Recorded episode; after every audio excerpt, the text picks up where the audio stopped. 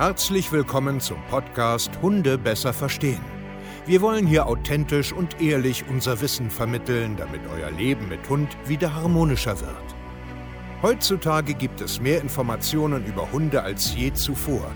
Das Internet gleicht einem Dschungel an Meinungen und Philosophien und dadurch gibt es sehr viele verunsicherte Menschen.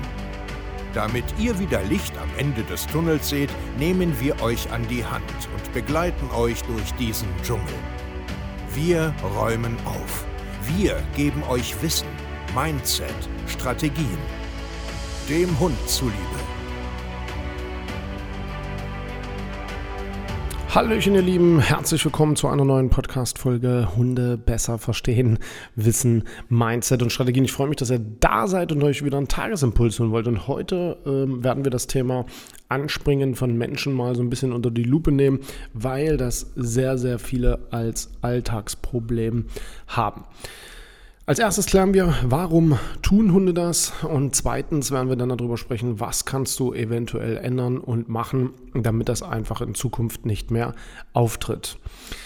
Wir haben sehr, sehr häufig in unserem Kundenkreis natürlich das Problem, so wie du vielleicht ja draußen auch oder ähm, äh, Freunde, Bekannte oder Familien in, dein, in deinem engeren Kreis, wo du das vielleicht auch beobachtest, dass Hunde, wenn jetzt Besuch nach Hause kommt, Kinderbesuch, äh, was weiß ich, die Handwerker, Freunde, Familie, dass der Hund halt einfach so dermaßen aufgeregt ist und ähm, ja, die Menschen anspringt.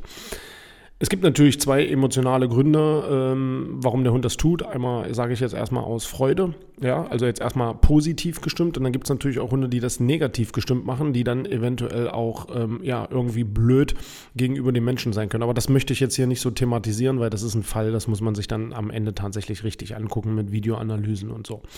Aber warum springen Hunde jetzt Menschen an? Sorry. In erster Linie, äh, das finde ich immer so, so, so platt und einfach, aber das ist tatsächlich die Realität. In erster Linie, weil sie es können. Einfach, weil sie es können. Ja, weil die Menschen überfordert sind, das einfach zulassen und der Hund dann einfach hüpft und einfach vor Freude zum Beispiel begrüßen will. Er will in Richtung äh, Gesicht, er möchte da vielleicht mal abschlecken, also einfach soziopositive Verhaltensweisen da lassen. Er ist halt sehr dolle aufgeregt, weil das Gegenüber vielleicht auch mit aufgeregt ist. Also das heißt, er kommt richtig in freudiger Ekstase und hüpft vor Freude einfach. Und äh, ja, er kann es einfach. Ja. Ein anderer Grund ist ähm, einfach nachher halt auch Gewohnheit. Also das bedeutet einfach, weil ich es immer wieder mache, kommt das Klingelzeichen, das kündigt wieder diese Ekstase an und zack, geht das einfach wieder los. Ja, dann kann es auch sein, äh, weil der Hund zum Beispiel einfach generell gestresst ist. Also nicht nur, weil es jetzt Freude ist, sondern weil er sich durch jede Kleinigkeit, die im Alltag mal so dazwischen kommt, sofort aus der Hose fährt und, und richtig energetisch unterwegs ist. Also, dass er jetzt nicht zwangsläufig sich freut, dass Besuch kommt, sondern dass er einfach grundsätzlich ein gestresster Hund ist. Also auch das kann ein Grund sein. Dann kann es genauso ein Grund sein, dass er halt im Endeffekt einfach nur sagt und äh, ein bisschen pöbelt. Hey du, du, du, du bist doch schwach, du hast doch Angst vor mir, hey, du fühlst dich hier nicht wohl, hey, dich will ich hier nicht haben. Und dass er spielerisch, in ganz jungen Jahren zum Beispiel, oder sehr vorsichtig, respektlos sagt, äh, habe ich keinen Bock drauf, dass du hier bist. Und dann gibt es natürlich noch viele, viele andere Gründe, aber am Ende, sage ich euch so wie es ist, muss man sich das angucken. So, was kann man jetzt aber machen? So, im Grunde genommen fängt es immer Immer, wirklich. Ihr, ihr müsst das einfach verstehen. Ja, ich, ich habe ja täglich Gespräche in der Woche, hunderte mit unseren Coaches. Und der wichtigste Punkt zum Anfang überhaupt ist, ihr müsst es verstehen, was da passiert und eine gottverdammte Entscheidung treffen. Ihr müsst eine Entscheidung treffen, was soll mein Hund tun, wenn es klingelt und Besuch reinkommt. Und diese Entscheidung müsst ihr im Kopf treffen. Was das jetzt ist, wie zum Beispiel einen festen Platz zuweisen. Also, ne, man hat jetzt irgendwie eine Box, ein Zimmer, eine Decke, ein Körbchen, irgendetwas, wo der Hund zur Ruhe kommen soll. Falls du das noch nicht hast, denk mal drüber nach, deinem Hund eine Ruhezone zu geben. ist sehr, sehr wichtig. Und das halt auch vernünftig zu trainieren und zu generalisieren. Also so, dass dieser Ort tatsächlich auch vernünftig angenommen wird von deinem Hund. Ich mache mir nebenbei mal einen Schluck Wasser ins Glas, ja. Ich hoffe, ihr könnt mir verzeihen, falls es jetzt ein bisschen zischt und blubbert. Ich habe aber Durst. So, das heißt, das ist natürlich äh, äh, eine Grundvoraussetzung, dass man sowas hat. Wenn man jetzt damit arbeiten möchte, wenn es klingelt, gehst du bitte in deine Box oder in dein Körbchen. Geh da bitte rein. So, und dafür muss ich das jetzt aber erstmal trainieren. So, du kannst auch andere Strategien verwenden, wie zum Beispiel gewisse Zonen, Bereiche zu beanspruchen. Also das bedeutet, du schickst ihn von einem Zimmer zum nächsten Zimmer oder du nimmst dir Zonen innerhalb eines Raumes, wo du einfach sagst, fünf Meter von der Tür weg und verwaltest die quasi. Also das bedeutet, du beanspruchst diese Zonen. Du kannst auch mit Alternativverhalten arbeiten über Sitz, Platz und weiß der Geier. Also du kannst da kreativ sein. Nur entscheide dich mal für eins.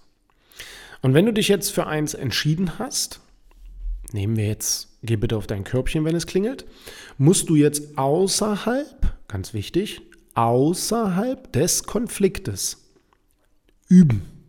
Das bedeutet, du musst einfach mal gewisse Szenarien permanent stellen und eine hohe Wiederholungsrate haben. Einfach damit du einen sauberen Ablauf in deiner Körpersprache und Kommunikation hast und dein Hund eine Chance hat, wirklich zu verstehen, was soll er denn eigentlich tun. Und dass ich das einfach auch oft genug übe, damit ich ins Langzeitgedächtnis reinkomme und dieses Verhalten auch nachher in der Krise, also wenn es jetzt wirklich, wirklich klingelt und da kommen jetzt wirklich Menschen rein, dass es dann auch abrufbar ist.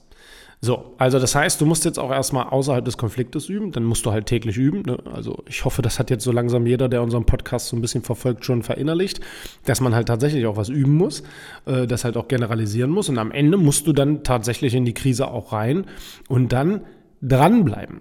Das bedeutet, auch das machen so viele falsch, wenn es dann mal nach zwei Monaten, drei Monaten einigermaßen gut funktioniert, fühlen sie sich so sicher, ach guck mal, mein Hund hat es verstanden und werden nachlässig.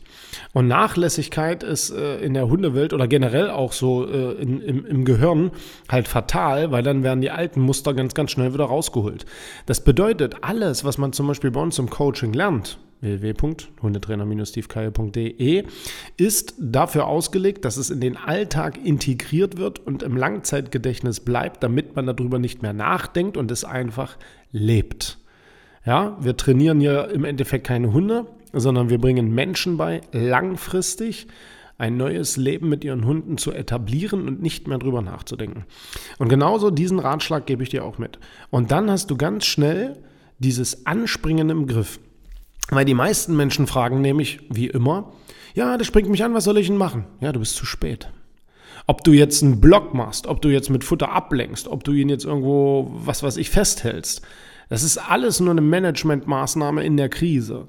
Das ist aber keine Lösung. Die Lösung fängt vorher an.